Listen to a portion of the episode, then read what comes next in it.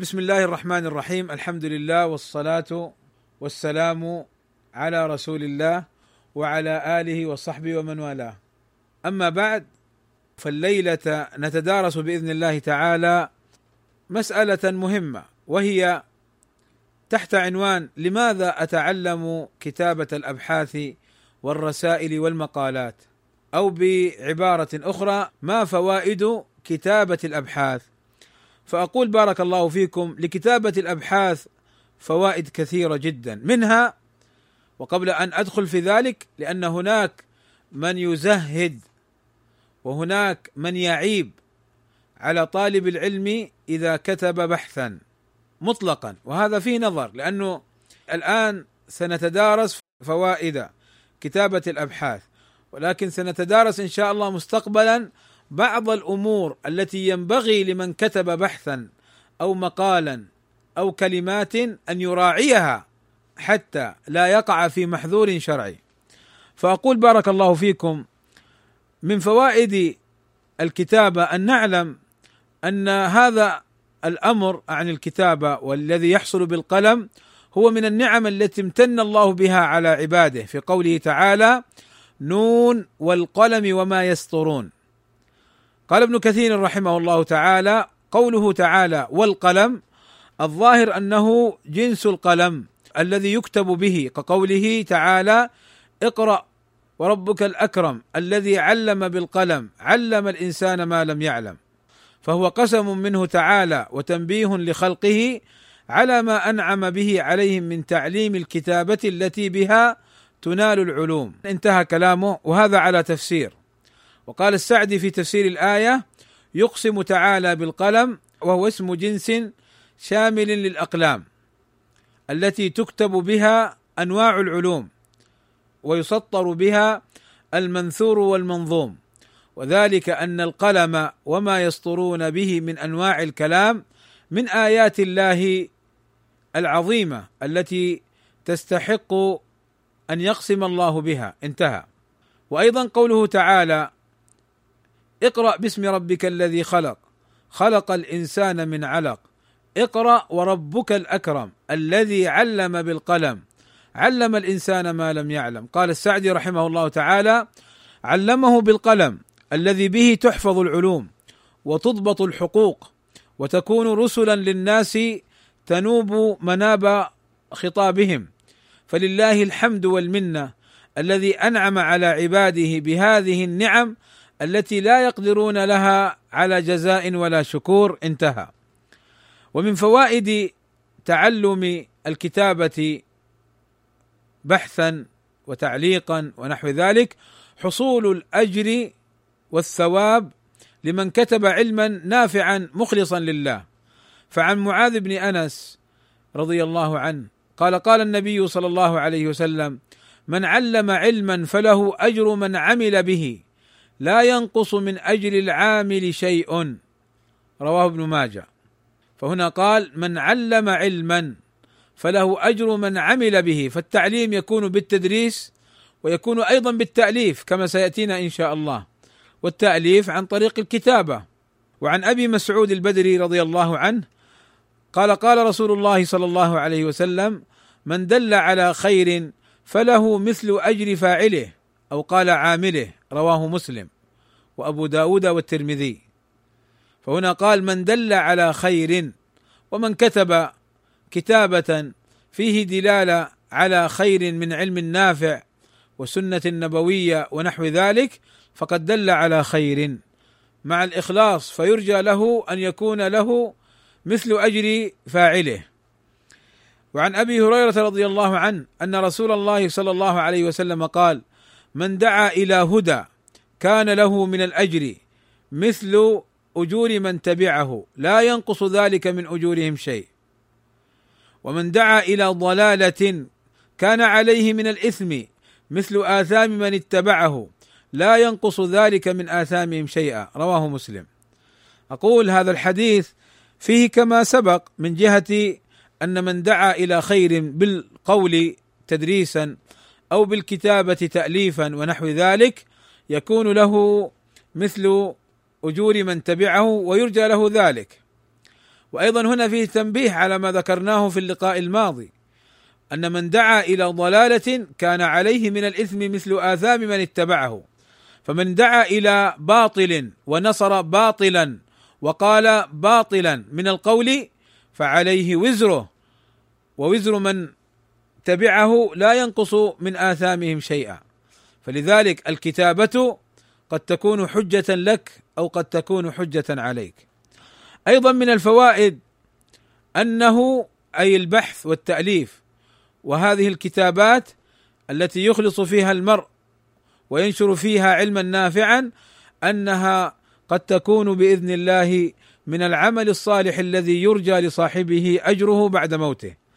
فعن أبي هريرة رضي الله عنه قال قال رسول الله صلى الله عليه وسلم إن مما يلحق المؤمن من عمله وحسناته بعد موته علما علمه ونشره وولدا صالحا تركه أو مصحفا ورثه أو مسجدا بناه أو بيتا لابن السبيل بناه أو نهرا أجراه أو صدقة أخرجها من ماله في صحته وحياته تلحقه بعد موته.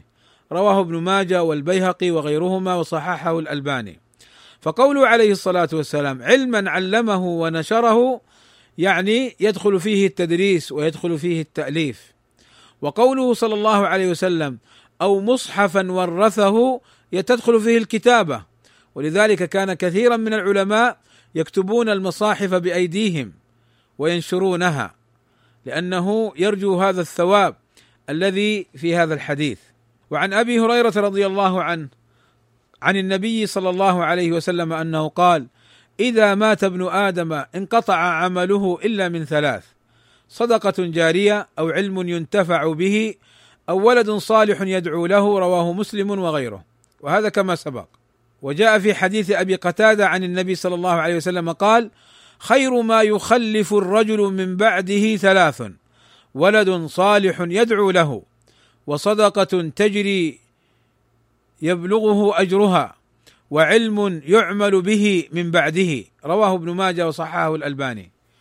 من فوائد أيضا الكتابة وتعلمها ونحو ذلك نشر التوحيد والسنة ورد الباطل والبدع والأخطاء وذلك عن طريق الكتابة والتأليف. في الرد على المخالفين وفي تعليم الناس كما سبق وأدلة هذه الفائدة كما سبق معنا من الأدلة. أيضا من الفوائد أن كتابة الأبحاث من باب التعلم والمدارسة للعلم.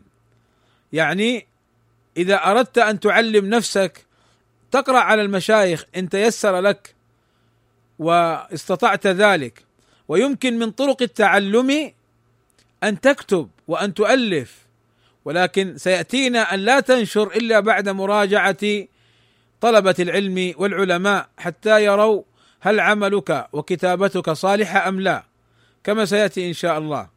فإذا من فوائد كتابة الأبحاث أنك تعلم نفسك.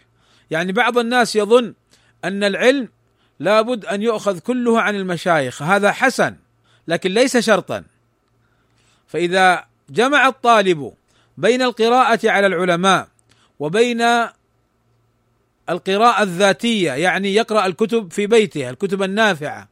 وبين أن يكتب ابحاثا في مسائل فهذا جيد وأقوى. ويعني أقدر له على القدرة على الفهم والتفهيم فيما ذكروا.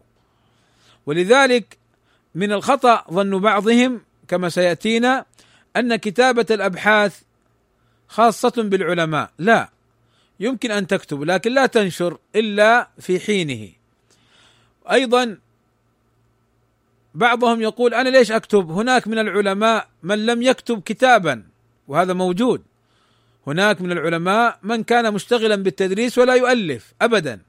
فنقول ما فعلوه ليس شرطا ولا يدل على أن من كتب وألف وبحث أنه وقع في عيب. لا فليس شرطا الاستدلال بفعل العلماء أن بعضهم لم يكتب ولم يؤلف وكان مشتغلا بالتدريس. أيضا من فوائد الكتابه أنك بهذه الكتابة وبهذا التعلم تحصل لك القدرة على الكتابة والبحث وذلك بالممارسة والتعود عليها. بعض الناس قد لا يستطيع أن يكتب خطابا لنفسه في أربع أسطر خمسه أسطر فيضطر أن يذهب لفلان أو فلان أو يذهب إلى بعض المختصين فيكتب له شيئا بمقابل من المال. بينما بكل سهولة لو تعلم الكتابه أن يكتب مثل هذا الخطاب. ولذلك من الأمور التي ستأتينا أنه ليس شرطا في الكتابة ليس شرطا في الكتابة أن تكون كتابتك من البداية متقنة مئة في المئة. لا ليس شرطا. قد تكتب مرات ومرات ومرات. قد تكتب مرات ومرات ومرات فليس شرطا أن تحسن الكتابة من المرة الأولى ولكن إن تعودت على الكتابة بإذن الله تعالى وتعلمت طرقها تستطيع بإذن الله أن تحسن وأن يحصل لك آه، القدرة على الكتابة. ومن فوائد تعلم البحث والكتابة وهذه القواعد الاطلاع على المصادر والكتب المختلفة والمتنوعة. يعني إذا جئت مثلا تريد أن تكتب في معنى آية فتقرأ في تفسير ابن جرير وتقرأ في تفسير عبد الرزاق وتقرأ في تفسير ابن كثير وتقرأ في تفسير البغوي وتقرأ في تفسير السعدي وفي تفسير العلماء كالشنقيطي أضواء البيان وفي التفاسير المنقولة عن شيخنا العلامة محمد العثيمين رحمه الله تعالى فهنا يحصل لك معرفة الكتب المؤلفة في التفسير ويحصل لك أيضا معرفة العلماء الذين ألفوا ومعرفة طريقتهم في كتبهم. فعن طريق البحث أنت تطلع على مصادر متعددة في التفسير في الحديث في الفقه في اللغة في الأصول في المصطلح ونحو ذلك. أيضا من فوائد كتابة الأبحاث الاطلاع على الأدلة وآثار السلف وأقوال العلماء.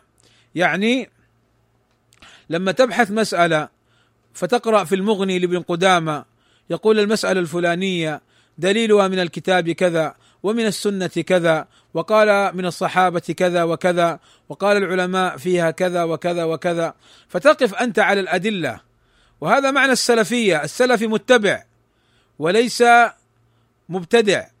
السلفي يبحث عن الأدلة يقف على أقوال العلماء يبحث عن الحق. السلفي لا يعلق الحق بشخص. السلفي ينظر يعني إن كان مؤهلا وطالب علم للنظر ويعلق قلبه بالدليل. فالرجوع إلى الكتب يعني في هذه الفوائد من الاطلاع على الأدلة من الكتاب والسنة. وأيضا ممكن أن يقال أن من الفوائد توفير وقت العلماء من الفوائد توفير وقت العلماء كيف؟ يعني الآن إذا الواحد عنده مسألة فماذا يفعل؟ يذهب إلى العالم فيسأله طيب بينما لو قرأ مثلا فتاوى ابن عثيمين أو قرأ فتاوى ابن تيمية أو قرأ فتاوى اللجنة الدائمة أو بن باز أو قرأ فتاوى العلماء لاطلع على جواب سؤاله. فاذا بهذا نكون قد وفرنا آه، على أنفسنا آه، وعلى العلماء وفرنا على أنفسنا الاتصال أو العناء بالذهاب. وإن كان أفضل أن تذهب للعالم إن كانت المسألة تحتاج إلى تفصيل وبيان. ولكن أيضا العلماء أحيانا يعني يحصل لهم نوع من الانزعاج بالسؤال عن مسائل يمكن أن تقرأ فيها. حتى أذكر أن بعض المشايخ إذا سأله بعض الطلبة يقول له يا ولدي أنت طالب علم تستطيع أن تقرأ فتاوى العلماء في هذا كل شيء تسألني؟ فاذا فيه توفير الوقت للعلماء وفيه أيضا التيسير لك. أيضا بالكتابة والأبحاث يحصل حفظ العلم. فالعلم حفظه بالكتابة. صحح الألباني رحمه الله تعالى حديثا جاء من حديث أنس وغيره أن النبي صلى الله عليه وسلم قال قيدوا العلم بالكتاب قيدوا العلم بالكتاب. وجاء عن عبد الله بن عمرو بن العاص رضي الله عنهما قال كنت أكتب كل شيء أسمعه من رسول الله صلى الله عليه وسلم أريد حفظه. قال فناهتني قريش وقالوا أتكتب كل شيء ورسول الله صلى الله عليه وسلم بشر يتكلم في الغضب والرضا. طبعا قريش هنا الكفار منهم.